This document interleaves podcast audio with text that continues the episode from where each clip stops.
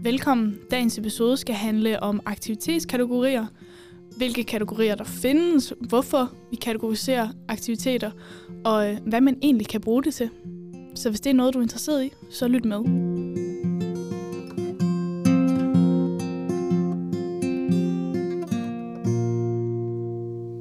Hej og velkommen. Vi er jeres ergoterapier.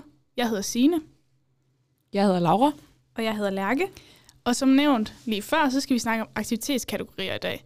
Og vi har lidt snakket om dem i vores øh, aktivitetsbalance-episode. Der blev de hurtigt nævnt. Men vi tænker, at i dagens episode, der går vi lidt mere i dybden med dem. Og snakker om de forskellige perspektiv, eller undskyld, aktivitetskategorier, og ja, ja, hvad de handler om, og nogle er bedre end andre, hvis man spørger mig. Mm-hmm. det her, det er jo lidt mit nørdeområde, som I måske også hørte om i brevkasseepisoden. Jeg er ret stor fan af aktivitetskategorier. Jeg synes, de er meget spændende, og jeg synes, det er et spændende perspektiv at have på, øhm, på ja, aktiviteter. Ja. Men øhm, jeg vil gerne starte ud med faktisk at spørge jer to, Laura og Lærke. Uh. Hvorfor er kategorisering af aktiviteter overhovedet vigtigt? Og hvad kan vi egentlig bruge det til? Ja, det, det skal vi jo svare For- Det skal vi jo kunne svare på. Ja, Ja, Øhm, Laura, vil du starte? Ja. Giv mig to sekunder. Altså, jeg tænker, det er vigtigt i forhold til at forstå, altså sådan, hvis vi skal kigge på et perspektiv, aktivitetsperspektiv, for at forstå et menneske, og hvordan vi kan regulere det, så skal vi også ligesom kunne inddele de her aktiviteter på en eller anden måde. Mm. Det hjælper jo, hvis så kan vi jo lægge et aktivitetsmønstre, og så måske, altså det giver ikke nogen mening, det jeg sagde, men det var det, det, det, det, mit svar. Der er en masse begreber bare pakket ind, og så Ja. ja. værsgo. Ej, jeg, jeg tror, at det er jo for, at- altså det er, man skal jo på noget, for at forstå nuancerne i forskellige former for aktiviteter, Mm. mm. så er det jo rart for vores menneskehjerner, at man kan kategorisere dem lidt ind, så man ikke hver gang man ser øh, et menneske, der laver noget, skal til at opfinde den dybeste lærken. Ja. Hvordan, hvad er det her for en type? Men med sådan lidt, okay, lidt den her type, den her type aktivitet. Normalt så plejer folk at lave det her, det her. Okay, mm. jeg Mm. kan godt se, den her person øh, mangler virkelig meget, sl- har slet ikke nogen øh, afslappningsaktiviteter, eller hvad man kalder det. Ja. Øh, selvomsorg, egenomsorg. Øh, det kunne måske godt være et tegn, så kunne Mhm. mm. det i den retning. Ja. Okay, ja. Det var det.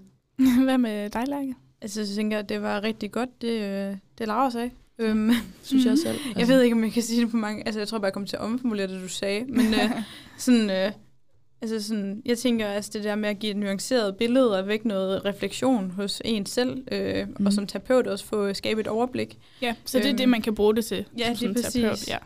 Øhm, men ja, også at, sådan, at patienten, borger, klient, whatever, ja. yes, at, øh, at de kan bruge det til at blive mere refleksive omkring, hvilke aktiviteter, der har forskellige betydning for dem. Mm. Altså, og det er jo i forhold til, at man kigger på det sådan objektivt eller subjektivt, hvordan man inddeler det, og Ja.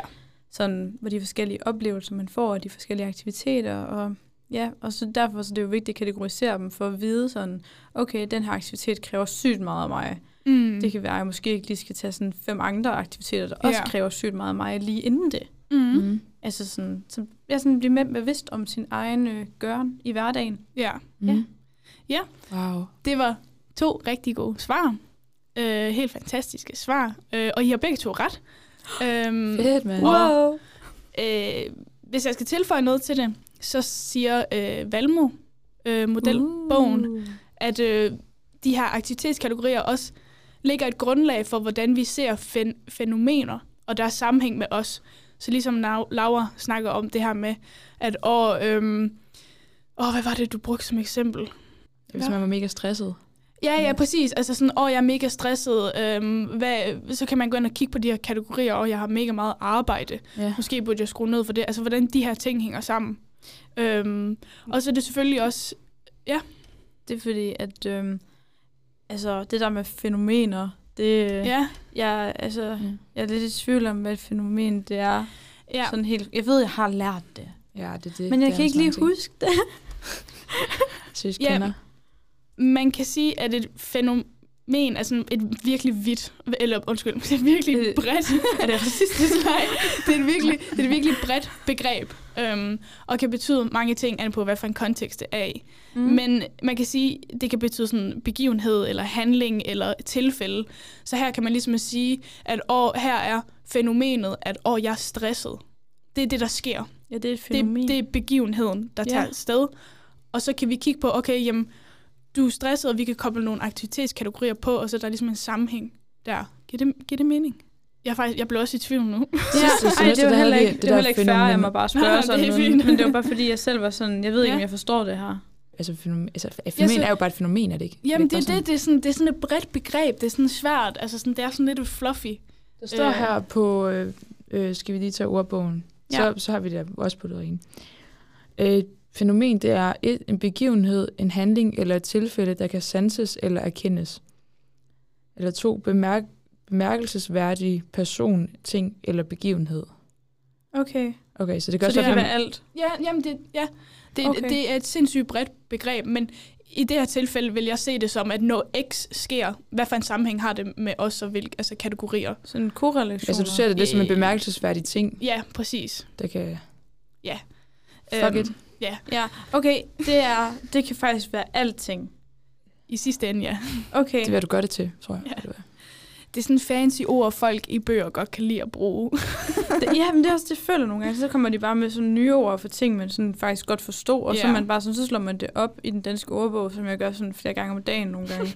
og, så, øh, og så er det virkelig sådan, man bliver sådan, men hvorfor Ja, skal I bruge ja. de ord? Men det kan være, at jeg bare skal affinde mig med, at jeg ikke helt nødvendigvis skal sådan forstå det 110 procent, og så følger Nej. jeg bare med. Ja, øhm, altså vi bruger øh, aktivitetskategorier til sådan ligesom at øhm, lægge et grundlag for, hvordan vi ser de her fænomener. Ja. Og hvordan deres sammenhæng er med os, altså som mennesker, hvilken indflydelse det har på vores hverdag og vores mm. øhm, opfattelse, oplevelses for, forståelse for eksempel. Mm. Øhm, men man kan også bruge, og, og selvfølgelig så er aktivitetskategorier jo også super vigtigt, øh, når det kommer til begrebsdannelse og videreudvikling på det her øh, aktivitetsvidenskab område. At det er vigtigt, at vi konstant øh, snakker om aktivitetskategorier, og de ligesom følger med, som verden også ændrer sig. Ja. Mm. Øhm, og så giver det jo selvfølgelig også en fælles forståelse for de kategorier, vi bruger i aktivitetsbalance. Mm. Øh, for ligesom at sige, ja, vigtigheden af at have nogle begreber øh, på, som vi alle forstår ens. Ja. Det giver et samlet sprog. Præcis. Ah. Ja. Ja, det var det, jeg prøvede at sige. ja.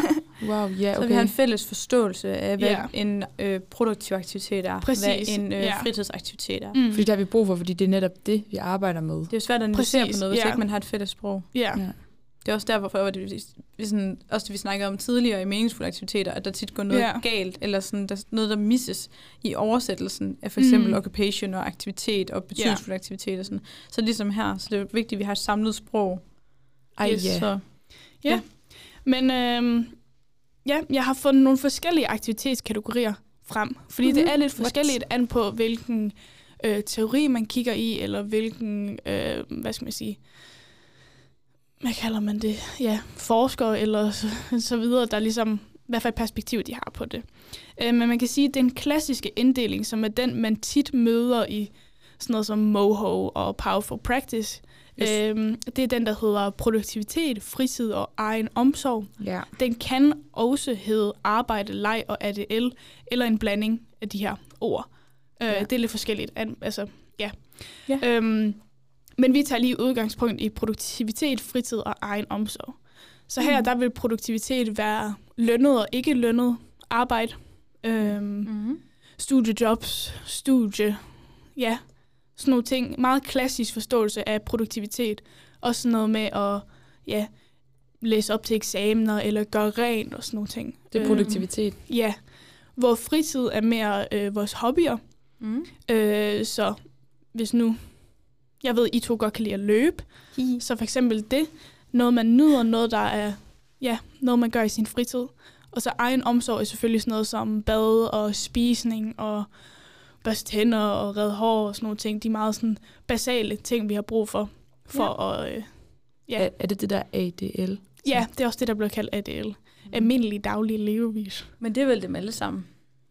Det ved jeg ikke. ADL. Ja, men den bliver... Det er sådan... Altså det er jo PADL eller IADL. ja, præcis. Altså det er Øhm, PADL, der er ejendomsord. Ikke nødvendigvis. Nej. Ja, det er en anden snak. Ja, det er en anden snak. ja. Det laver en episode om Ja. PADL og IADL, og så kan Men I ja, høre Den, det. den, den der egen omsorg bliver nogle gange bare beskrevet som ADL-aktiviteter. Øhm, men ja, den her inddeling altså af de her kategorier blev faktisk kritiseret rigtig meget Mm. af andre øhm, folk, der er interesseret i området. Mm. øhm, og den kritiseres, fordi der er mange, der ikke passer ind i den. Mm. Øh, for eksempel i den her vil en pensionist, der ikke er i arbejde, overhovedet ikke have nogen ting, der hørt ind under arbejde. Mm. Altså sådan, hvis du ikke er i arbejde eller beskæftiger dig med et studie eller et eller andet i den stil, så har du en hel aktivitetskategori, der egentlig er død. Altså den, Produktivitet. der hedder produktivitet. Ja, undskyld, som også ja. bliver kaldt arbejde. Okay, Sorry. ja, jeg skulle være sikker. ja. Øhm, og man kan sige, de vil måske have lidt i forhold til, hvis man måske talte, øhm, hvad det hedder, rengøring derinde under. Men det er jo ikke sikkert, at de har det, hvis nu de får hjemmehjælp til det. Nej. og så videre. Så der har man en hel, ja, en hel befolkningsgruppe, der faktisk, man vil helt automatisk sige, du er aktivitetsubalance. Fordi der er den kategori død. Der er ikke noget, du kan ikke koble nogen aktiviteter ind i den. Ja, at man Ja. bestemmer jo selv, om man er i aktivitetsubalance, men på papiret, hvis man kigger Ja, på ja, præcis. så ser det Ja. i hvert fald helt skævt ud. Ja, Ja. Øhm, og hvad skal man sige, øh, den omfavner heller ikke rigtig den kompleksitet, aktiviteter kan have. Altså Nej. den måde, at aktiviteter kan opleves både som produktivitet og fritid. Ja, eller at, øhm, hvad skal man sige, der er nogle aktiviteter, man ikke rigtig kan få dig ind. For eksempel, ja, hvad skal man sige, øhm, at være med til fredagsbar på campus. Jamen, er det egentlig min fritid, eller er det noget produktivitet, altså sådan, eller mm, det er jo noget ejendomssorg. socialt, ja, det er jo noget socialt, så sådan, hvor hører de ind under de sociale aktiviteter? Hvad, hvad ser man dem som? ja og jeg, løb. Jeg, jeg tænker, at, øh, at det der med fredagsbarn, det må jo helt klart være øh, egenomsorg for mit vedkommende. Det, er- det er nødvendigt Ja. for min overlevelse. Men, men det her, det fører så til det næste, som der også blev kritiseret ved den. Det er, at den blev også kritiseret for at være for objektiv. Og hvis Ja. I kunne se mig herinde, så ville I se, jeg laver gåsetegn. øhm, og det er fordi, den er jo ikke decideret objektiv i den forståelse. Men den er ikke oplevelsesbaseret. Ja, det er det, der er Den er, ikke, den er ikke baseret på, oh, hvordan oplever du at tage på arbejde? Er det rent Mm. faktisk en fritid for dig, fordi du nyder det? Det er, nej, du får løn for at være på arbejde, derfor er det produktivitet. Hmm. Okay. Og den bliver kritiseret også for at være sådan lidt politisk i det. Altså at man ligesom kan sige, åh oh, jamen, øh, den her procentdel af befolkningen er i produktivitet eller arbejde. Mm. Øhm, og det bliver den også kritiseret for, fordi aktiviteter er komplekse og kan ikke så nemt inddeles på den måde. Nå. Øhm, ja, Ja, fordi sådan, den går jo også lidt ind og siger, hvordan mennesker opfatter noget. præcis. Og så siger den, det er sådan, at du opfatter det. ja, Den siger, du opfatter arbejde som produktiv, produk, produkt, pro, produktivitet. Ja, tak for det. Ja. Og fritid, det er for eksempel løb, det er jo for at være Ja, fritid. Det synes fordi- du er fritid. Hov, men hvad så, hvis det ikke føles Ja. sådan? For eksempel så øh, kan jeg godt lide at gøre rent. Jeg synes, Ja. rengøring er noget, øh, der er produktiv, men det er også noget, jeg faktisk nyder. Så hører den ind under fritid, eller produktivitet, eller under egen omsorg, altså sådan, Mhm. er det elaktiviteter. Det, det, Ja. ja. Der er så mange basale aktiviteter, der rent faktisk er svære at kategorisere i den her. Så, Men det snakker vi mere om ja. senere, fordi Ja. ja. der kommer noget mere. Okay. Ja. Øhm, men ja, det var sådan den klassiske inddeling, man ofte møder øh, i ja, modeller som Moho og Powerful Practice. Den objektive. De kan godt have uddybet det mere eller sat noget mere på i de her øh, modeller, men det er ofte den, man møder. Mm. Øhm, ja, den klassiske. Så er der Valmo-modellen, begrebsmodellen. Valmo. Ja, øhm, der faktisk sætter et, lige tager den op på et lidt højere niveau end den klassiske inddeling. Øhm, og de nævner de her aktivitetskategorier i øh, forbindelse med perspektivtræden. Ja, så Valmo det er Ja, inddelt det i sådan tre triader. Ja, Ja. fordi at perspektivtriaden, der kigger du nemlig på Livsfaser. Øh, ja, livsfaser. Ja. Og i hvilke livsfaser faser du har forskellige kategorier af Præcis. aktiviteter. Præcis. Og hvad der sådan er dominerende. Ja, ja, ligesom Og- at hvis du er arbejdsdygtig, så fylder arbejde mest, eller hvis du er barn, så fylder leg øhm, Ja. på den måde. Men ja, så her, der snakker Valmor også om, at det er en individuel og dynamisk proces, mm. de her Mhm. aktivitetskategorier, at de godt kan ændre sig i forbindelse med de her livsfaser, ændre ja. sig. Så øhm, for eksempel så kan en aktivitet, man som barn så som leg, måske lige pludselig være noget, man øh, ser som omsorg. For eksempel at øh, løbe. At da man var barn, der var det måske en leg, at oh, vi skal ud og løbe, og vi skal du kan have det sjovt, men når du er voksen, så kan det være omsorg, fordi åh, jeg skal løbe, fordi så er jeg sund. Og ja, du kan, altså, på sin krop og sådan noget. Præcis, Eller altså- produktivitet, fordi man sådan føler, man skal det. Eller sådan. Ja, sådan arbejde. ja. Ja, Nå ja. øhm, og det fører mig videre til at snakke om, hvad inddelingerne så er Ah. i Valmo. Fordi Valmo har omsorg, arbejde, leg og rekreation. Ja. Hvor omsorg, ja, er de aktiviteter, vi gør for omsorg, det er ja, også noget som at være i bad og, mm. og så videre, øhm, og holde os sunde. Arbejde er ja, ting, vi gør for at være produktiv, studiearbejde, studie Mm. og så videre.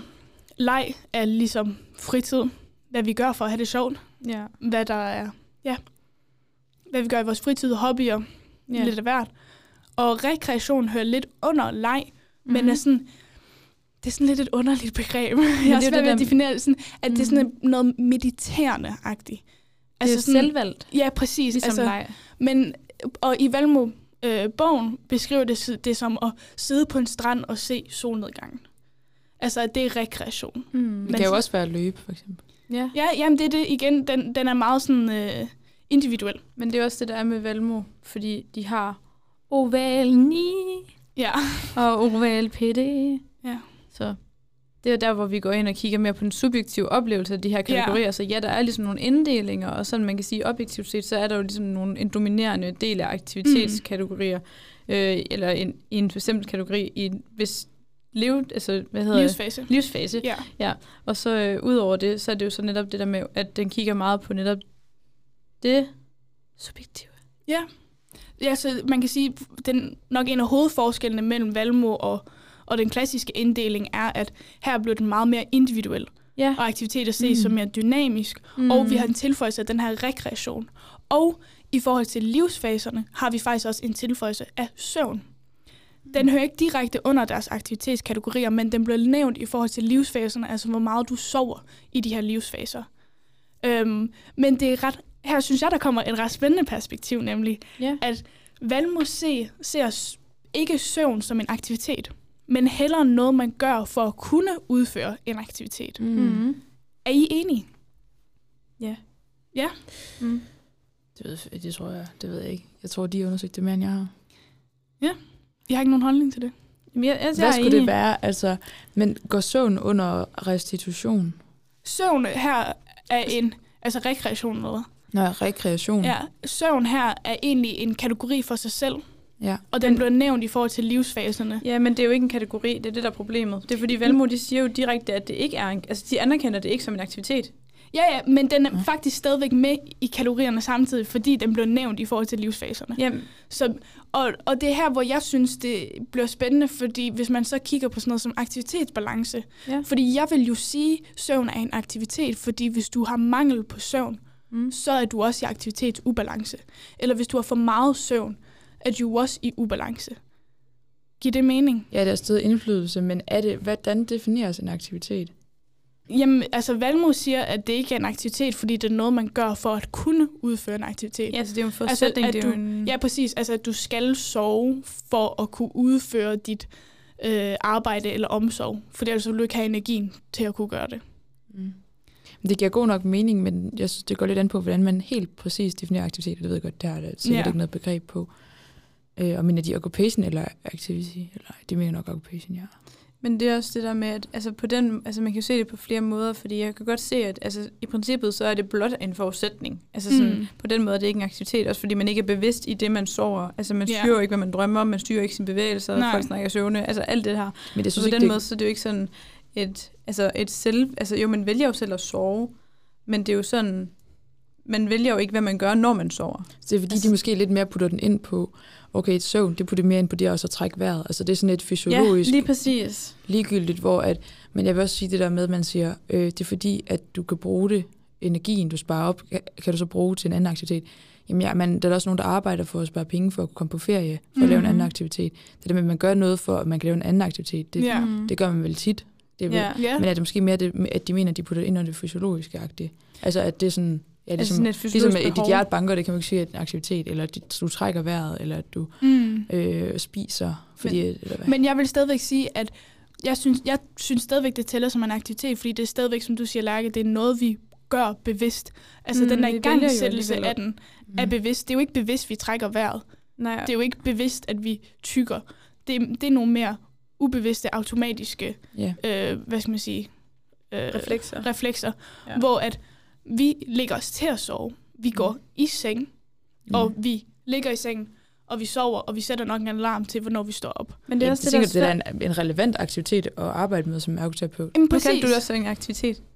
Ja, præcis. Ja, fordi der, ja. der er mange altså, og ting. jeg, jeg kan også godt se nu, altså sådan, selve det at sove, altså sådan selve søvnen, det ser jeg ikke som en aktivitet, men at det op til, Mm. altså det der med at Mm. skabe rammerne for at kunne Uh. sove godt, altså det der Ja. med at tage for eksempel ud og løbe, eller sådan Mm. meditere, at man skal sove, eller sådan det der tiltag, man kan gøre, ikke have sin telefon og alt sådan noget, det er jo stadig en tilpasning i omgivelserne, mm. i forhold til, hvordan det er, man så vil tilrettelægge den her aktivitet, som er at sove. Men jeg vil sige, Men- samtidig så, siger jeg, så har jeg også den holdning, at det er de færreste, der bare siger, åh, nu har jeg læst, og nu ligger jeg, hoved, nu ligger jeg hovedet ned på hovedpuden, og så sover jeg. ja, det er også Altså, det. sådan, så er jeg done. det, er også det. Du ligger jo i hvert fald 10-20 minutter, og Mm. bevidst prøver på at falde i søvn. Altså, det er jo det, er jo det du, du lader som om, du falder i prøver søvn. på at lukke ned for Jamen, sit det hoved og sit du, nervesystem. du, du lader faktisk som om, at du sover, før du rent faktisk falder i søvn. Ja, så bare pretend. så Ja, jeg, fordi sådan, jeg det kan godt forstå dit perspektiv også, det der med, ja, at det er ikke Men det er jo også en form for tilrettelægning i Ja, forhold altså til, sådan- hvordan man vil gøre det. Præcis, altså søvn i sig selv, det at sove er måske en aktivitet, men jeg vil stadigvæk kalde søvn generelt for en aktivitet. Ja, hvis Men man du tager også- indsovning og, og vågen, opvågningen med. Ja. Fordi det kræver jo, hvis vi går igennem TCOP, så kræver, skulle til. ja, hvis vi går igennem TCOP, så kan man jo sige, det er jo det der med, okay, søvn, og hvad er delaktiviteten? I forhold til, hvis man ser det store, jamen, så kan det være det der med indsovning og bla bla bla. Og hvad for nogle handlinger kræver det? Altså hvis man er ned, der hvor man ligger og sover og blunder, der kræver det jo ikke, altså det ved jeg ikke. Jo, det, altså, det kræver, at du kan trække vejret. Det, kommer, det, er jo, altså, det er jo forskelligt, hvordan folk har det med søvn. Altså sådan, der er nogen, der har svært ved at falde i søvn. Hvis jeg kan have det, så kan jeg godt lytte til et eller andet. Mm. Altså sådan for netop at sådan have et fokus på noget, i stedet for at sådan et hoved bare sådan eksploderer.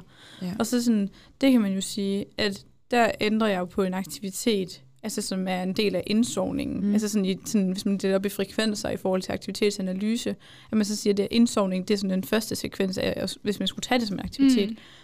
Men så er det sådan, det er det der med, når man så er i selve aktiviteten, som er søvnen, så har man jo ikke nogen indflydelse længere. Nej, Men alligevel er det jo også relevant at arbejde med søvn, fordi så kan man sige, okay, hvis, hvis det nu er, at folk har søvnproblemer, de har mm. aktivitetsproblemer i forhold til at kunne sove, øh, jamen hvordan kan en ergoterapeut hjælpe? Ikke også? Øh, Ja, en, man kan få noget medicin, det kan lægen- hjælpe med i forhold til de aktivitetsproblemer og sådan Der er noget. altid bivirkninger Hvad ved kan vi? medicin. Ja, true, men vi kan jo for eksempel hjælpe med øh, nogle strategier til at kunne falde bedre i søvn, og hvis der man vågner op, mm. nogle strategier til at kunne sove, øh, eller Mm. sådan falde i søvn igen, noget, øh, ja, noget musik og noget bla bla, og måske skal du have en bestemt hjælpemiddel til det og det, så derfor så er det stadig et relevant emne. ja. Og, og vi arbejder jo med det, som vi arbejder med en aktivitet. Ja, det er også derfor, jeg er, sådan, jeg er måske enig i, i den kontekst, Valmod bruger søvn, altså i forhold til livsfase, giver det mm. måske mening, at man Åh. ikke decideret tæller den som en kategori, Mm. øh, men måske hører den ind under omsorg til, Ja. ja. på en eller anden måde. Ja. Øhm, Men, også, men jeg, altså, Rekreation også. Ja. selvfølgelig. altså sådan, men det er, det, det er en spændende diskussion at have, og jeg tror aldrig, vi når i mål med den, fordi der er mange perspektiver på det. Næste kategori, øhm, der er, er det, at Jonsen, som er min aller yndlings, øh, Han Jonsson. er, jeg kan godt lide ham. Han har et fedt perspektiv. Øh, men ja, han kigger egentlig på de her klassiske inddelinger. Altså de første, vi nævnte, det der med øh, produktivitet, fritid og egen omsorg. mm. Og han siger egentlig, at åh, det kan ikke passe, at det er så simpelt. Mm. Det kan ikke passe, at vi kun kan kigge på aktiviteter med et objektivt synspunkt. Vi er nødt til at lade det her syn, øh, subjektivt, så han går ud og finder en hel masse empiriske data, og finder ud af, okay, hvad, hvad er nogle øhm, aktiviteter, folk oplever, og hvordan, hvad, hvad, hvordan vil de beskrive de her aktiviteter? Mm. Ikke også? Og her, der finder han frem til en hel masse aktivitetskategorier. Så man skal lige have tungen i munden. Yes. Der er engagerende aktiviteter. Så øh, aktiviteter, hvor vi er mere aktive. Øh, det kan for eksempel være arbejde eller at læse op til eksamener og sådan nogle ting. Altså en engagerende aktivitet. Ja. Okay. Øhm, og så basisaktiviteter, som er det, vi gør for at overleve. Så sådan noget som at spise og lave mad, for eksempel, hvis det er der, den hører under. Mm. Øhm, og øh, Sove. børste hænder og sove. Mhm. Ja. Øhm, og så har vi sociale aktiviteter, som er det, vi gør sammen med andre, hvor vi er sociale, sjovt nok. Øhm, og så har vi afslappende aktiviteter, aktiviteter, hvor vi slapper af. Øh, for eksempel at se fjernsyn, eller se en film, eller tage i biografen og sådan nogle ting. Øh, så har vi regelmæssige aktiviteter, som er noget, vi sjovt nok gør regelmæssigt. så det kan for eksempel være sådan noget, øhm, det kan for eksempel også være børste tænder, at det gør vi hver morgen og hver aften. Det kan også være sådan noget som, at øh, åh, jeg gør rent hver onsdag og søndag. Øh, og så har vi uregelmæssige aktiviteter, som er ting, vi ikke gør regelmæssigt. Øh, så det kan for eksempel være, hvis man lige pludselig en dag løber en tur. øh, bare sådan, men det er ikke rigtig noget, man gør øh, Mhm. ugenligt, men det er jo bare lige det, har man lyst til i dag, så nu løber jeg lige en tur. Sådan rent hypotetisk ting, eller hvad? Det er ikke fordi, du kender nogen. Øh, Nej. det, var, bare- det var bare lige, øh, ja, det kom bare lige pludselig til mig. øhm, og så er der øh, aktiviteter, der slår tid ihjel. Øhm, og, Time killing. ja, og den her synes jeg er spændende, og også lidt svært at definere, fordi det kan være sådan noget som, at øh, du sidder på venteværelset ved lægen, og så sidder du på din telefon og, og scroller Mhm. mm. på Instagram, eller Eller lader som om TikTok. man kigger i de der blade, der altid er der. Ja, præcis. Altså, det, det er ting, du gør, fordi du egentlig venter på, at du skal i gang med noget andet. Ja, lige præcis. eller du sidder og venter på bussen, og sidder på din telefon, eller Mhm. læser et blad, eller bare sidder og stiger ud i luften. Altså sådan, øhm, ja. Øhm, og her er det igen oplevelsesbaseret. Hmm. Hvordan du oplever, hvordan den individuelle oplever. Og her gør Jonsen det meget tydeligt, at aktiviteter kan høre ind under flere øh, kategorier. Så for eksempel, jeg nævnte det her med, øh, hvad skal man sige, øh, at børste tænder. Det er en regelmæssig aktivitet, men det er faktisk også en basisaktivitet. Og for nogen kan det være en social aktivitet, hvis nu man er et barn, der børster tænder med sin mor. Mm. Altså sådan, så det, de kan høre ind under mange forskellige, øhm, og meget mere end en. Øhm, og, Eller, eller det Laura børstede tænder, mens vi sad sammen. Ja, det gjorde hun lige for to minutter siden. Vi sad herude og snakkede, og Laura, hun begynder lige pludselig at børste tænder. Øh, det, var simpelthen for, det var simpelthen for oplagt til ikke at nævne. Det skal jo gøres på No tidspunkt. judgment. ja. Ja, så det, det var hvordan at det kunne Ja. ind under forskellige kategorier. Men det er også vigtigt her, igen med det der med, at det er øhm, oplevelsesbaseret, så det er meget individuelt. Word. For eksempel kan øhm, arbejde for nogen være en basisaktivitet. Altså, jeg skal bare have penge for at kunne betale min husleje og betale for mad. Mm. Men for andre kan det være noget engagerende. At, åh, jeg elsker at være på arbejde, og jeg er i gang, og jeg videreudvikler på et eller andet. Og, åh, åh. Øh, for, andre kan arbejde også være social. Jeg tager bare arbejde for at snakke med andre, og være sammen med andre. Mm. Kan det ikke også Øhm. godt i forhold til, altså, det er også for person til person, men også fra situation til situation. Ja, du ja, præcis. Det kan også være i dag, Ja, synes jeg, det er ja. fedt. I morgen er det ikke fedt. Præcis. Og det, det er jo det, der er meget spændende. Altså, det er sådan dynamisk. Det kan altid ændre sig an på fra dag til dag, fra livsfase til livsfase, for ja, hvis du er en stressende periode, eller ikke en stressende periode. Øhm, Mm. jeg, jeg synes, det er en spændende måde, øhm, og jeg kan godt lide øh, kategoriseringerne, altså navne på dem også. Jeg synes, de er meget Jønsons. håndgribelige. At hvad? Jonsson. Jonsons. Jonsons, Jonsons. Han er jo også, altså i forhold til Mm. det, du snakkede om allerførst med Moho og Kiel, nej, Moho og Powerful Practice, det var jo netop ikke oplevelsesbaseret. Det Ja. var det for at gentage det. Sådan. Ja, altså de, de der, den klassiske inddeling ja. er ikke oplevelsesbaseret og meget Nej. objektiv, og det er jo der, Jonsen egentlig blev inspireret Mm. for at lave hans, fordi han synes ikke, det var fyldesgørende nok. Mm. Øh, hvor jeg tror, at de fleste i dag vil være enige, men man kan også sige, at man skulle starte et sted. altså, Ja, true. Man er nødt til ligesom at... at men ja, øhm, også da der kommer de her klassiske, den klassiske inddeling med produktivitet, fritid og egenomsorg kommer, der kommer øhm, Hamel. Hamel. Ja, Ej, men, nej, Hamel? Men, Hamel. Jeg Hamel? tror, det er Hamel. Hamel. Øhm, ja, men stadig Hamel med et ekstra L. det er derfor. Øhm, men ja, men Hamel har øh, samme reaktion til de her klassiske inddelinger, og hun øh, er også lidt, øh, hvad skal man sige, kritiserer dem lidt igen, og siger, Mhm. de er ikke fyldesgørende nok, øh, og det kan ikke passe, de skal være objektive. Mm. Mm. Og øh, undersøger også gennem empir- em- empirisk data de her øh, oplevelsesbaserede øh, kategori, kategorier. Øh, og hun deler dem i fire kategorier. Mm. Øhm, jeg synes personligt, at de er lidt fluffy. Synes, det er lidt svært at, at sætte aktiviteter i de her kategorier. Men Mhm. vi giver det et forsøg. Øhm, øh, hun har rekreerende aktiviteter. Altså ligesom rekreative aktiviteter. Ligesom Præcis. Valmo. Øh, ja. Øhm, Agtigt. agtigt. så har hun aktiviteter, der skaber medvirkning og til, tilhørsforhold.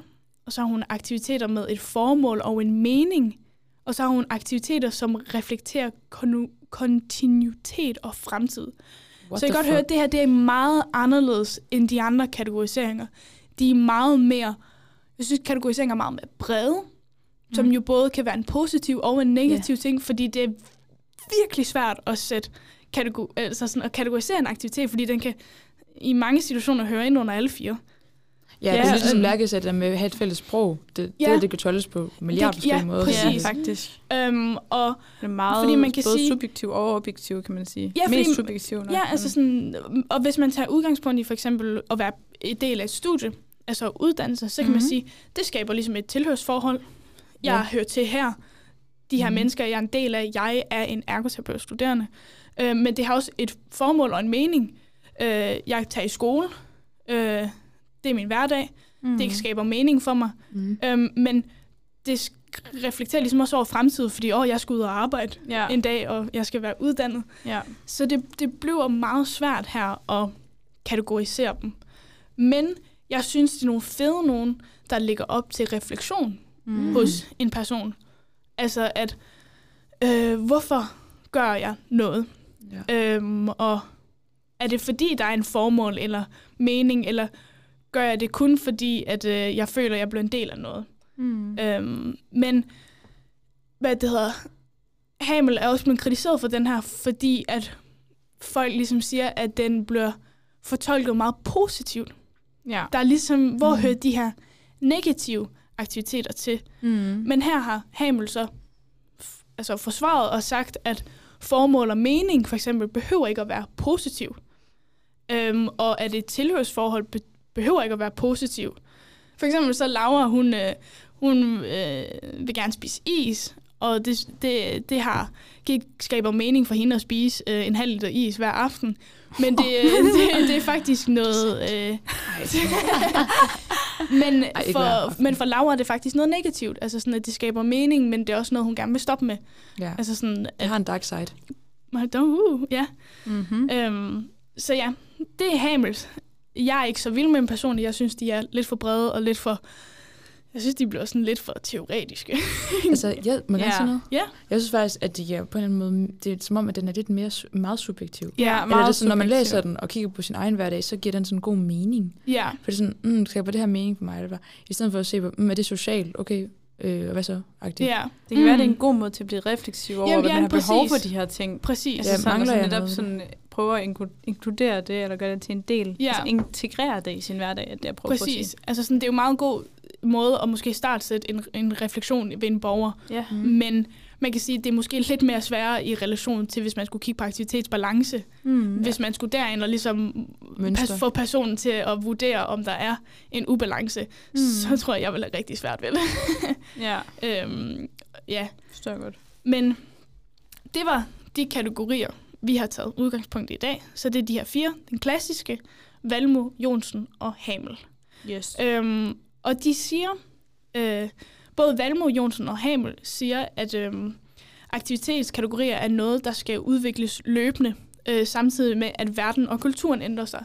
Så det er det her, jeg snakkede om i starten med, hvorfor kategorisere dem.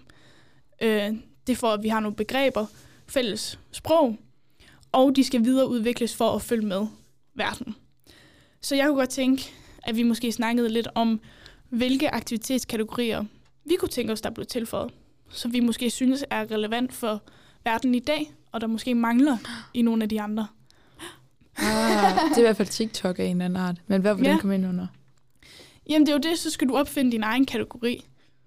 Altså man kunne måske øh, tilføje en kategori, der hedder digitale aktiviteter, ja, digitale Altså sådan- aktiviteter, ja. eller sociale medier. Kunne Eller man bare måske sådan også. en ren afhængighed? Ja, det var Altså, fordi, hvad, hvad er det, man laver, når man sidder der? aktiviteter. Ja. Ja, det kunne faktisk godt være. Ja. Den, den, den grænser også lidt til noget af det dark side of occupation og sådan Mhm. nogle ting. Man Men kan- altså, den, det kan jo også være, det kan jo både være positivt og negativt. ja. Altså, den har jo også, altså, at løbe, det kan jo også være ambivalent. Ja. At man, øh, uha, ej, jeg skal bare, ej, jeg får virkelig, øh, øh, tabe mig, eller jeg burde virkelig Ja, holde jeg min krop skal ved lige. ud og løbe 20 Ja. km, så jeg kan Men- brænde den her men Big fuck, Mac af. Hvor jeg hader, at, øh, Okay, at jeg jeg ikke kan trække vejret, når jeg løber. ja, ja. altså sådan, så det er jo sådan en både og, eller sådan en, ej, jeg gider ikke ligge afsted, og så kommer man afsted, og man er sådan, yay. ja, Altså ja. sådan- ligesom at så- gå i bad. Ja, lige Man præcis. hader at gå ind i badet, men når man så er der, så vil man ikke ud igen. Det er bare sådan Ja. total procrastination, Ja. før man går i gang med det. Det, det kunne også være en.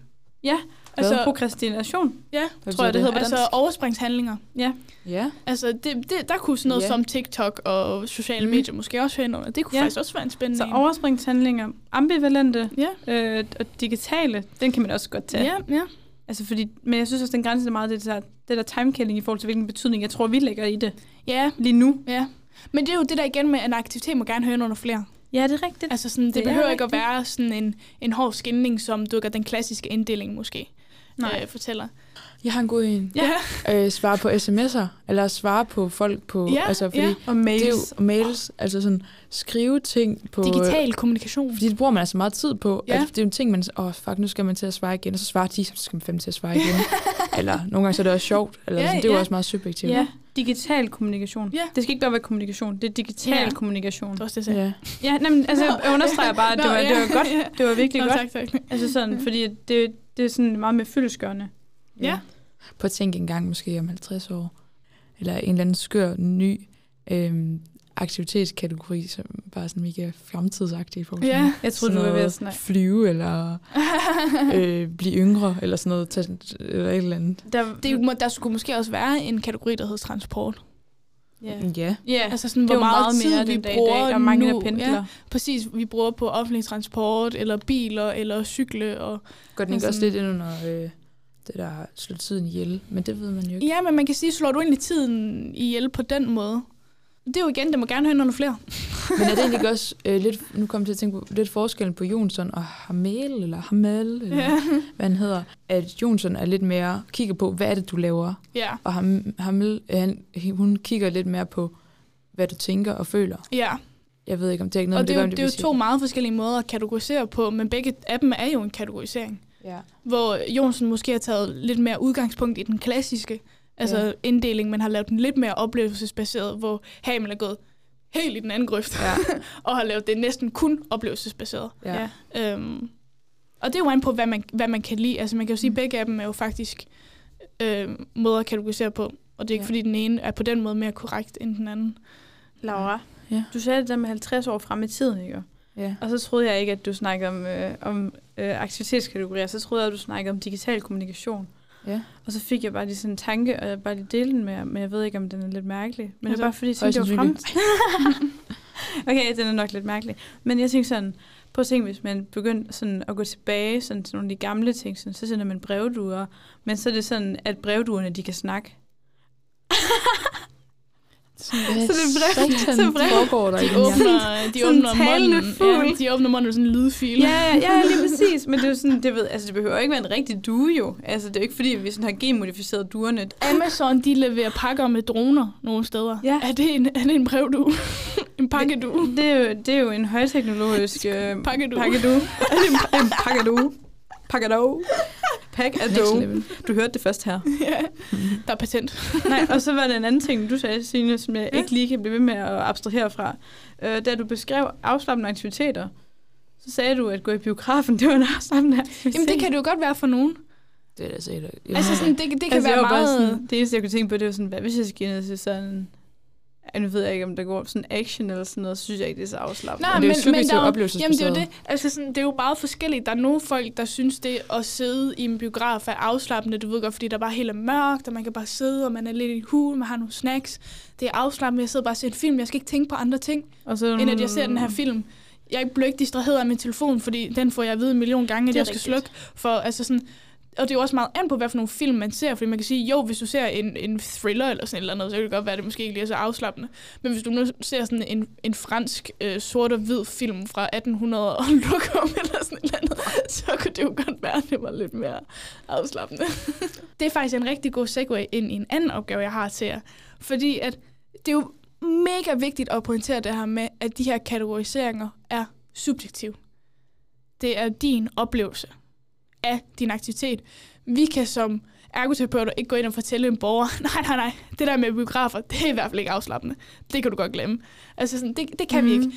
Det er individuelt. eller sige, at det er det, fordi hvis nu det er en borger, Ja, der har angst eller sådan Præcis, andet, og så kommer, angst, ja. ja, så kommer ind, og så, skal de, så finder de ud af, eller det vidste de nok ikke godt i forvejen, men så skal de sidde sådan i midten. Mm. Og Ja. så kender jeg det, sådan man kommer ind, Ja, så man ja. sidde sådan i midten, og så bliver det helt mørkt, og så lyden den bliver også bare nogle gange ekstremt Ja, præcis. høj i de der altså, Mm. biografer. Og så kan det jo godt være for nogen, at det faktisk er virkelig ubehageligt at være Mm. inde i en biograf. Ja, præcis. Men igen, vigtigt. Man ikke sætter, øh, sætter Man for meget i det. kasser. Ja, Men sådan er præcis. det jo med de Men- nye, men ikke med de, med de gamle fra Moho og det der. Der var det jo netop, der måtte man godt Ja, sætte det i præcis. kasser. Altså sådan, Mm. den klassiske inddeling er lidt mere objektiv og lidt mere i Der siger kasser. man, det, du hygger dig, det er din fritid, når du sidder ja, i biografen. præcis. Ja. Øhm, men den her opgave, jeg har, er, at øhm, jeg vil gerne have, at vi tager udgangspunkt i Jonsens aktivitetskategorier, fordi det er min yndlings, og de klassiske. Og så har jeg lavet en list øh, her på min smarte computer, øh, hvor at, øh, jeg har skrevet nogle aktiviteter ned, som jeg gerne vil have, at I skal vælge øh, mindst eller højst tre fra Jonsen, og en fra øh, de klassiske, hvor I ligesom skal sætte de her aktiviteter ind i. Vi tager dem en af gangen. Giver det Ja. mening? Ja. Øhm, og selvfølgelig, hvis I gerne vil lege med, og gerne vil øh, også prøve det her, fordi det er faktisk lidt mere udfordrende, end man lige regner med, øh, så har vi sat vores, øh, eller så har vi sat de her kategorier ind på vores Instagram, så I kan gå derind og ligesom finde et hurtigt overblik over de forskellige kategorier. Ind på opslaget. Er I klar til første aktivitet? Ej ja, jeg forstår Mega. faktisk ikke helt, hvad vi skal. Øhm, Altså, det, altså, ja, det er en, det er en aktivitet. Og så skal Jeg, okay, vi... øh, gør det helt basalt. Jeg nævner en aktivitet, ja. så skal I, øh, hver, altså, så skal du, Laura, tage den her aktivitet og sætte den ind i højst tre af Jonsens kategorier om en af de øh, klassiske kategorier. Modtaget. Yes. Forstået. Den første aktivitet er øh, de studiejob, eller studiet generelt. Altså, jeg tænker i hvert fald en klassiske, der tænker jeg i hvert fald produktivitet. Ja. Altså, det ved vi alle sammen godt. Vi er jo produktive. Vi laver mm. Den her måde, altså inddel på den klassiske produktivitet, fritid og ejendomssorg. Der føler jeg også lidt, at produktivitet og fritid ligesom står imod hinanden. For Ja. Er det noget, du har lyst til, Ja, sådan rent behovsagtigt, eller noget, du sådan, eller er det noget, som også kræver noget af dig? ja. Noget, der er lidt sværere, og noget, som du sådan, mm. Måske har du lyst til det, måske nogle gange har du ikke, og sådan. Og der føler jeg, at studiet er lidt mere sådan, Produktivitet. produktiv- at du producerer noget. Ja. Ja, det var bare det. Hvad med dig, Lærke, inden for de klassiske? Der tror jeg også, jeg vil sige produktivitet. Det tror jeg også, jeg vil. Den er sådan ret nem i den her. Mm. Og, og alligevel ikke, fordi det bliver ikke særlig nuanceret. Men mm, overhovedet ikke. hvad med, hvad med Jonsens? Nu kan du starte, Laura.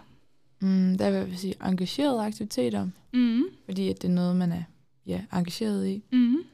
Og øh, regelmæssige aktiviteter. Ja.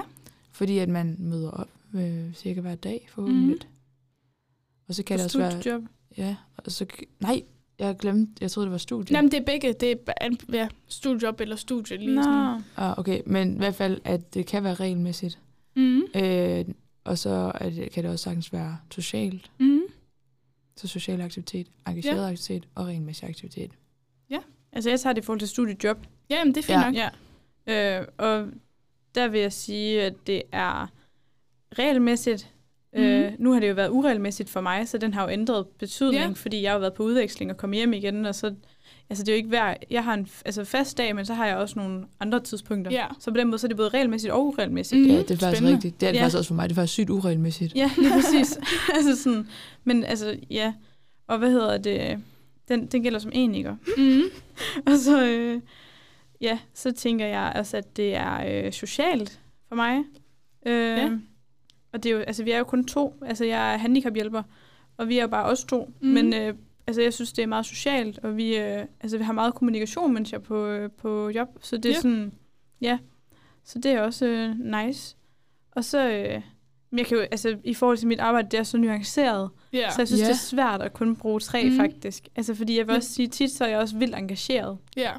Også fordi jeg kan se meget af det, vi har lært på studiet, Mhm. mm. hvor det er, at jeg så faktisk kan have en samtale omkring, hvordan vi kan bruge nogle af de her ting og sådan noget. Og at jeg bare bliver totalt altså imødekommet med Ja. yeah. sådan engagement fra vedkommende side af, og sådan på den måde, så jeg bliver engageret i det, og også for, at det går Så vedkommende det er jo godt. det der sådan. med, at den er dynamisk. Ja, Øh, jeg er forresten enig med øh, ja, hvis jeg skulle selv gøre det. Jeg vil nok sige engagerende, øh, social og ja, regelmæssigt i forhold til studie. Jeg har en, killing. nej, det vil jeg ikke kalde det. Altså i forhold til studiet. Studiejob. Mm. Eller, jeg, jeg har ikke noget studiejob, Nej. hvad jeg vil sige, men altså i forhold til studiet, ja. Sorry. Ja. Aktivitet er at løbe. Ja. Running. Løbning. øhm, okay, jeg vil sige øh, Den ejendoms, klassiske. ejendomssorg i den klassiske. Ja. Fritid, tror jeg. Fritid. Kan I, kan I uddybe hvorfor? For det er jo egentlig ret spændende. At I, Uh. Ja, den er svær. Det går også an på ens indstilling. Men når, nej, når den er klassisk inddelt, så skal det vel være, hvad er det? mm. Sådan objektivt. Mm. Og der tænker jeg, at man vil sætte den... Nej, det kan også være ejendomsord, man vil sætte den ind under. Fordi Ja. det, du passer på dig selv og din krop mm. Det er jo sådan det, jeg tænker. Og sådan min oplevelse med det. Men jeg ved Ja. godt, at Men det, det er jo sådan, ikke det objektivt. oplevelsesbaseret. Jamen, det er nemlig det. Ja, og det er sjovt, fordi jeg tror, i den her, der vil jeg sætte den ind under produktivitet. Mm. Altså, at jeg løber for at nå et mål af en eller anden art, enten kilometermæssigt, eller at... Men så er Jeg det jo skal. oplevelsesbaseret. Jamen, præcis. Og Ja. det, er jo- det er jo det her, der gør den her klassiske inddeling super svært, som er det, jeg også prøver på at, at highlight med Ja. de her opgaver. At det er så svært, fordi man kan ikke rigtig sige, Nej. at en aktivitet hører ind under en af de her tre, fordi den kan høre ind under hver ja. Ja. eneste af dem. Ja. Og derfor du også sagde, det var det der med, at det var lidt kulturelt bestemt. Eller ja sådan lidt præcis. Ja. samfundsmæssigt sådan, hvad er det? ja. Og så er det ligesom sådan, Hvad med Jonsens? Nå, så vil jeg sige engageret. Mm. Øhm, og så nogle gange så løber jeg sammen med nogen, så vil jeg jo sige, det er socialt. ja. Øhm, Man hygger sig ret meget, at hun løber for mig. Det er ikke engang løgn. Altså, jeg, Nå. jeg, sådan, jeg løber næsten for langsomt, fordi jeg snakker så meget. Hun løber fucking hurtigt. Men hvad hedder det? Og så, øh, ja, og så vil jeg sige, det er regelmæssigt. Altså, det er uregelmæssigt, fordi det kan lande på forskellige dage, men det er noget, jeg gør flere gange i ugen. Ja. Så på den måde er det Mm. regelmæssigt, selvom at det ikke er nødvendigvis hver mandag eller hver tirsdag. ja. Så, ja. Hvad med dig, Laura? Mm, jeg vil også sige afslappende og regelmæssigt. Afslap. Nej, Ja. men afslappende på den måde, at sådan, jeg gør det for at restituere, eller, Mm. eller man gør det for at... Det er i hvert fald sådan, jeg vil Ja, det er sådan, bliver sådan lidt mediterende for dig, ikke også? Altså Ja. sådan hjernen Mm. ligesom slukker, og man bare... Ja, løber til Løber løber noget fucking og- lækker musik, og du ved, Ja. man føler bare, at man er blevet Ja. til en eller anden, bare løber bare mega dejligt. Ja. Øhm, hvis jeg skulle sætte den ind under en kategori her, så ville jeg opfinde en til og kalde tortur. Ja. Fordi øhm, jeg, som I kan høre på Laura og Lange, så løber de sammen. Jeg blev spurgt hver gang, Signe, vil du med? Nej. Det Ja. jeg, Du får tilbuddet. jeg kan ikke lide at løbe. Jeg kan lide de fleste sportsarter, men at løbe, Du kan cykle ved siden af os. Ja, jeg, jeg kommer på min cykel, og så cykler jeg lige. Øhm, men ja, og det er jo det her, der er svært, fordi hvad hører den så ind under, hvis det er en aktivitet, jeg ikke rigtig vil lave? ja. Men måske, så må det måske en basisaktivitet Ja. i den her situation, hvis det var noget, jeg rent faktisk lavede, kan man sige. Den vil nok også være uregelmæssig. Det vil være rigtig uregelmæssigt. det vil være sådan noget med, at jeg løber til bussen, fordi Ja, jeg er forsinket. lige præcis. Sådan, det vil ikke være, at jeg rent faktisk løber en tur. Nej. Hvad er nu din basisaktivitet er? En basisaktivitet er noget, du gør for at overleve. Altså sådan øh, en, en aktivitet som sådan øh, at spise eller at tisse og sådan nogle ting. altså sådan, Men kan man egentlig godt sige, Jonsson, øh, i forhold til at kategorier, at inddele aktiviteter i kategorier, du løber jo heller ikke. Nej, det er sådan som at sige, hvis jeg skulle være, øh, hvad kan man sige, øh, hvis jeg skulle ud og sejle på et stort skib og være kaptajn, Ja. så vil jeg tænke på det som det her der. Det giver jo ikke nogen mening, for det er Nej. jeg ikke. Men det er også der, Mm. mm. den her kategori var også mere for jer, fordi I rent faktisk løber. Ja, ja, men det er jo også spændende nok også. Ja. Ja. Øhm, den næste er at være på date. ja. Okay. Sådan nogle har jeg ikke mange af efterhånden. Jeg har været i forhold i mange år. Dem, de kommer ikke særlig tit. så det er i hvert fald... Ej.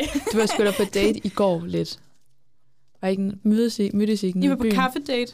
Okay, hvis I kalder det en date, så det kræfter med flyvsk begreb, mand. Skal vi lige definere en date? Ja. Ja. En date er en aftale mellem to personer om at mødes i et romantisk øje med. Ja, og jeg vil sige, det i, Mhm. i går var ikke et romantisk øje med. Det var mere et, jeg er sulten, og jeg vil gerne have nogen at spise sammen med. Og så er der også det der med romantisk eller seksuelt. Uh. Nej, men der Det- her står der romantisk. Ja. Så det er jo ikke en date, hvis, Hvis det er bare seksuelt, så er et det bare en, en, øh, en fræk aftale. er der en definition på en fræk aftale? ja. Det var et tidsspur, var det egentlig ikke det? Ja. Jo, øhm, Hvis I skulle dele den, øh, dele den op, eller inddele den i den klassiske, hvad vil I så kalde at være på date? Fri, fritid, tror jeg. Ja. Men også ejendomsnummer, eller hvad? Det skulle helst ikke være produktivitet. ej, så vil det, altså sådan, så vil Så- det jo så ikke det i hvert fald ikke romantisk, kan man Ej. sige. Men det er også kun potentielt romantisk. ja, det er. Ja, jeg tror også, jeg vil kalde den fritid, men her igen synes jeg ikke, kategorierne er særlig fyldesgørende. Nej, er det ejendomsform Altså altså sådan- for forholdet, eller hvad? Ja, så sådan, præcis, det er sådan, Ja. det, det er sådan, altså, man kan sige, at, at det er måske en af de der en af de aktiviteter, der måske er opstået lidt altså inden for de sidste årtier. Altså Ja. sådan, at det blev mere, at man rent faktisk tager på date, og sådan rent faktisk noget med Tinder, at det blev mere, Ja, at man måske regelmæssigt, altså sådan hver weekend er ude med en ny Ja, fyr. eller altså flere gange i sådan, ugen. Ja, præcis. Altså, Altså, altså sådan, fordi man ikke ligger så meget i Ja. det heller. Sådan. og her blev det ikke sådan, der er de ikke så fyldesgørende. Men Mm. det kan være Jonsen. Det, det kan være. Jeg, jeg, det føler, kan jeg, være. jeg har en lille Måske- fornemmelse af, hvad Signe bedst kan lide. Ja, Altså sådan, Jeg ved ikke med dig. måske den her episode er en lille smule farvet. Altså sådan, Tror du det? Nej. Ja, altså sådan, Altså for at være ærlig, ikke også? I nordisk aktivitetsvidenskab, hvor jeg har det meste af, mine, af de her informationer fra, mm-hmm. der Mhm. står der decideret, forfatterne synes ikke, at den klassiske inddeling er god. det står Så næsten så, ordret. så den er jo heller ikke Så farvet noget- eller noget. Jeg, At være på date i Jonsen. ja. øhm, øh, Jeg vil sige, det er socialt. Ja, Øhm, afslappende. ja. Det kan Yderst det være. uregelmæssigt. Jeg vil, jeg vil måske også sætte den ind under engagerende. Ja. Altså Ja, sådan, ja. Når, når jeg er på date, fordi Man så skal er jo jeg være sådan, engageret. Jamen præcis, så er jeg sådan meget... Altså hvis jeg nu er decideret på date, altså sådan min kæreste har sagt, at vi skal på date, mm. Mhm. og så han har planlagt et eller andet. Så jeg føler, at jeg er meget mere engageret i aktiviteten. Det, det Jeg føler mig snydt. hver, på engelsk vil man sige every blue moon, altså. Ja, ja, ja. det kan ikke tage tit. Men du ved godt, altså sådan, så føler jeg mig mere engageret i at, at det at være på date. Så er jeg mindre mm. tilbøjelig til måske at være på min telefon, eller vil lave noget andet. Altså, uh, jeg vil lige ind i den her butik, eller sådan et eller andet. Ja, Så er jeg sådan meget mere engageret i Ja. aktiviteten. det giver Ja. mening. True. Ja. Men jeg tænker, at den, me- den mest svære for mig, det er nok den sociale, fordi det går lidt, Ja, Det er ja, ja det er jeg også enig i, ja. så er det sådan, Altså, det, det er i hvert fald meget socialt. Ja. Øhm, Det kan være, der er mange, nogen, der går på så mange... Altså, det er ingen... Altså, det, det er bare nogen... Altså, jeg prøver bare at sige, at øh, dømmer ingen, men det kan jo være, at der er nogen, der oplever, at en date det er sådan en basisaktivitet, fordi det bare netop bliver den her gåtur. Mm, Altså sådan, fordi at det er noget, man gør så regelmæssigt. ja. Altså Ja. sådan... Eller bliver hen sådan og noget til bliver at... Ja, lige præcis. Det kan også være at slå tid ihjel. Ja, Altså, at jeg Det tager kan det på date vitterligt. bare fordi, jeg har ikke andet at lave min weekend. Og, ja. øh, jeg skal egentlig ud med veninderne klokken 10, men jeg skal også have aftensmad og sådan noget. Skal vi ikke lige... Sådan en lille så er det fandme afslappet. Det, det kan jeg godt lide på en eller anden måde. Det, altså, det kan også være, at vi bare har totalt forvrænget for bill- eller billedet. ja, men, men, sådan- men det er igen ja. det her perspektiv på, at det er så individuelt, hvordan vi oplever aktiviteter. Ja. Ja. Øhm, det næste er at spise aftensmad. Spise aftensmad, Ja. ja. og hvordan vi kategoriserer Ejendomssorg. det. Ja. Ejendomssorg, ja, enig. Lave aftensmad. Ejendomssorg. Eller Ja. produktivitet. Ja. Regelmæssig aktivitet, vil jeg sige, i forhold til Johnson, hvis vi hopper ned i den. Ja. Øh, Jeg vil også sige social. social kan det være. Ja, Mm. Ja. og selvfølgelig også basis. Ja. Altså sådan, Ja. jeg, jeg, jeg spiser rent, altså sådan, jeg gør det for at, at leve. Hvis man Ja. ikke er engageret i at spise, kløjs man så i maden. Hvis det ikke er en engageret aktivitet. Ej, sådan, sådan vil jeg måske ikke definere Det kan vel være, altså, Bare sådan, sådan, da vi, var, da vi lavede sushi, det var det der mega engageret. Det var ligesom det meget det bærende. Men det var lave rigtigt, men det var jo at lave den. Når du så spiser. Ja, at spise den. Okay, det ved jeg så. Altså, hvis man skal til på sådan en så pæn restaurant med det der sådan noget, så ryger maden, og der er myrer i, og så kan det jo godt være sådan, what? Ja, så har man ikke mange billeder til Insta. Sådan, nå, wow. på den, ja. Nå. Øh, den næste kan lytterne måske ikke være så meget med i, øh, end på, øh, hvem, jeg ved selvfølgelig ikke, hvem der sidder og lytter, men den næste aktivitet er at øh, indspille denne podcast-episode. Ja, okay. Denne Lige præcis den her. den her podcast episode. En podcast-episode, det kan godt være... Der skal nok være nogle lytter, der er med på det.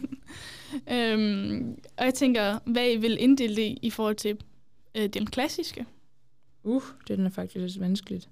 Jeg synes, altså, ej, men jeg må ikke sige det. Hvorfor? Det er fordi, jeg gerne vil sige lidt af det hele. Ja, Ja. ja. Det må jeg bare ikke sige jo. Fordi det er både fritid, fordi det er noget, vi gør, vi har lyst til. -agtigt.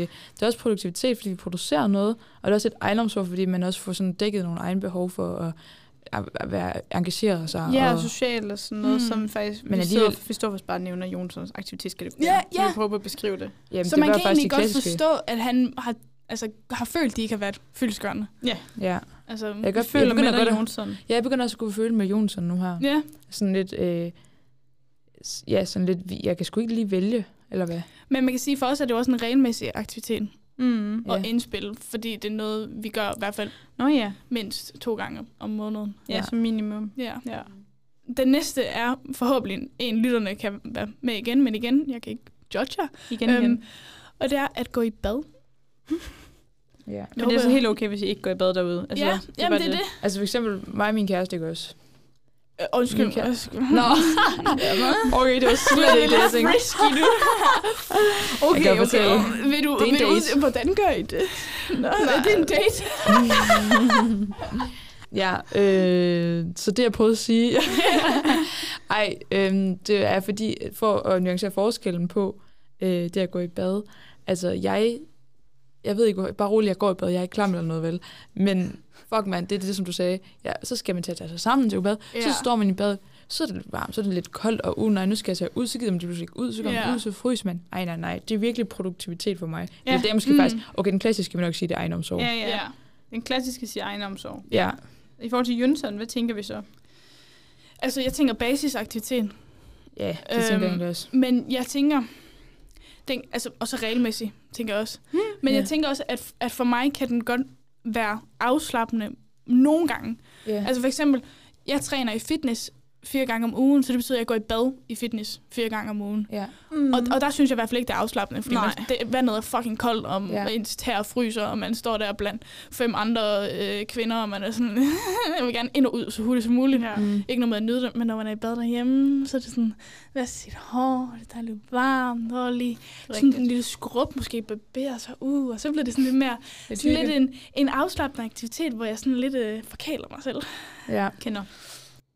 Nej, men det Men fald føler bare lidt, at det giver heller ikke mening, det der med at lave den klassiske, ikke subjektiv lige nu, fordi at for mig et bad, det er altså produktivitet. Mm. Mm. Eller er det, kan det godt passe? Men det kan det godt være, det, altså sådan, Eller hvis sådan, det hvad er den egenomsorg? oplevelse. Altså sådan, det er selvfølgelig også egenomsorg, Jamen, det er jo det. men det føles ikke som om, jeg er omsorg for mig selv. Det føles som om, at jeg øh, gør noget, jeg skal. Min Ja. pointe Sådan- kommer eller- så tydeligt frem lige nu. Jeg Gør synes, den det er det? så dejligt. Jamen, det, det er jo det, jeg prøver på at, at Ja. vise, er, at, at din, den klassiske er ikke fyldesgørende nok, og der Nej. er bare nogle aktiviteter, hvor man, man alligevel ikke synes, Jonsens er, er nok på en eller anden måde også. Ja. Altså det der med, at det er noget, der konstant skal videreudvikles, ja. og noget, der konstant skal arbejdes på, og der skal flere begreber på, eller færre begreber Ja. på, eller bredere begreber, mere specifikke. Altså sådan, det er virkelig et område, hvor man, Ja. man blev, Ja. men det skal videreudvikles hele tiden. Jamen også fordi, der, altså, der er jo ligesom et behov for, at vi netop kan sådan kategorisere det, fordi der er jo behov for, at vi sammen med klienten kan forstå, hvad det er, mm. de mener med det. Ja. Så vi ligesom har en definition af det. Altså sådan, så det der med, at der jo, altså man kan jo generelt kritis, kritis, Kritisere. kritisere, ja. Altså sådan, alle, altså også, man kan også kritisere Jønsson i forhold til sådan, er det nok? Jønsson. Jo, jo, Jonsson. Jonsson. I forhold til, er det overhovedet nok? Johnson. Okay, i forhold til Jonsson, Ja. øhm, så øhm, var det det, jeg vil sige, så kunne man også kritisere ha- ham, fordi at, ja, er det overhovedet nok Mm. kategoriseringer? Ja. Altså, men også det der med, at mange, altså sådan alle, vi skal også forvente, at dem, der skal definere, eller dem, der skal have en forståelse af de her definitioner, de skal kunne forstå definitionerne. Ja. Ja, og Så- hvad skal man kunne bruge det til? Ja, lige præcis, og de skal Ja. også kunne forstå, hvad det skal bruges til. Altså sådan, så det er også det der med at sådan holde det simpelt, men også gøre det, altså heller ikke forsimple det.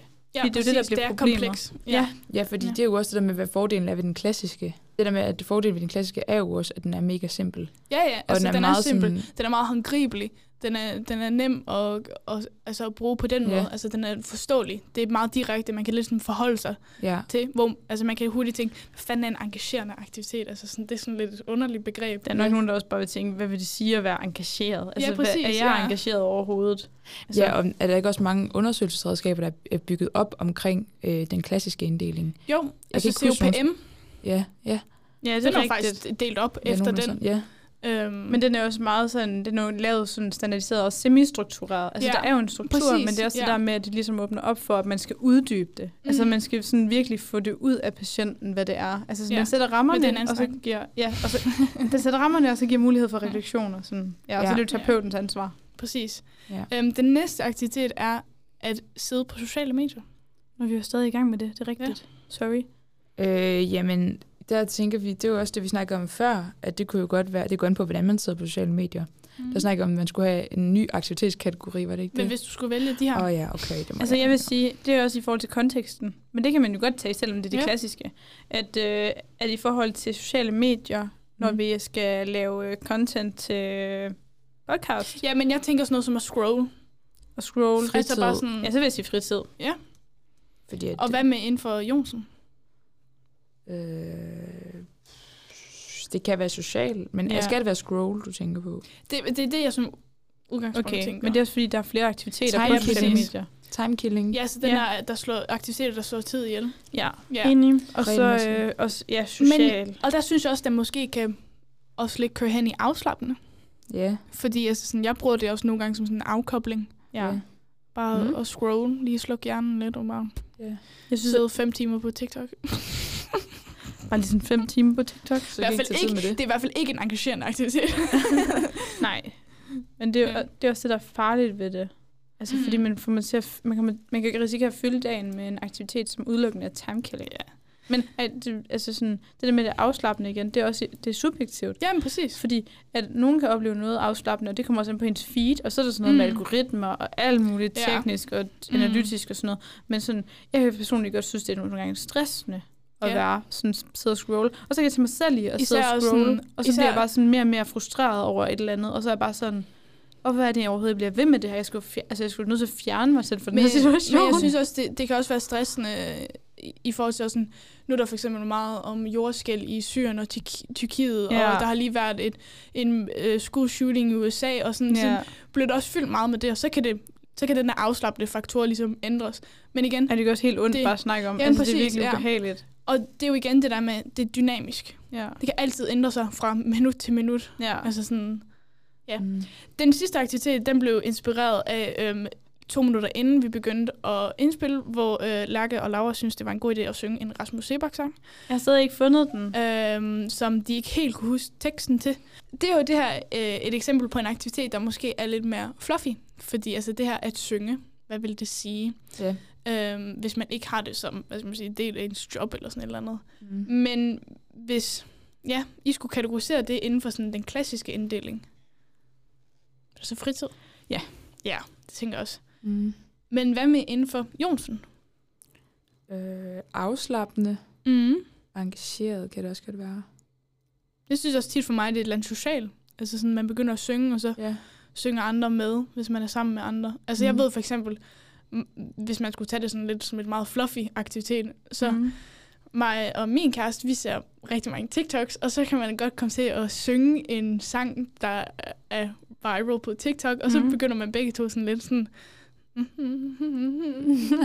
og så begynder en anden at synge, og så bliver det sådan lidt en social, lidt sjov aktivitet. Ja. Selvom True. den er meget kort, men Blue, blue sky, er det ikke det? det er rigtigt. ja, jamen det giver da god mening. Ja. men i hvert fald uregelmæssigt for mig. Det er ikke noget, der er planlagt, det kommer sådan lidt ud af det blå. Mm. Jeg vil sige en ting, at, Mm. og det er, at øh, det er for mig aldrig en aktivitet, jeg slår tiden ihjel med. Nej, Mm. Aldrig. det vil jeg heller ikke sige for mig, nej. Ej, Nej. Jeg vil altid være engageret. Ja, Jeg kunne På godt, en eller anden plan. Jeg kunne godt bruge lidt valgmoven i den her, fordi altså, det gange, hvor jeg godt kan lide at sidde og synge eller sådan noget, ikke også? Der kan man også godt, man kan godt bruge det som øh, rekre, rekreation. Ja, lige Ja. præcis. Altså med at lige sidde og komme ind, i- ligesom at sidde og tegne, eller Ja, et eller ja, andet. det er en god pointe. Ja, det er jo også kreativt at sådan at synge. Mm. Det kan det i hvert fald være. Men Ja. bare sådan, ja. Altså jeg vil sige, at det er engagerende. Jeg vil også sige faktisk, det er en basisaktivitet.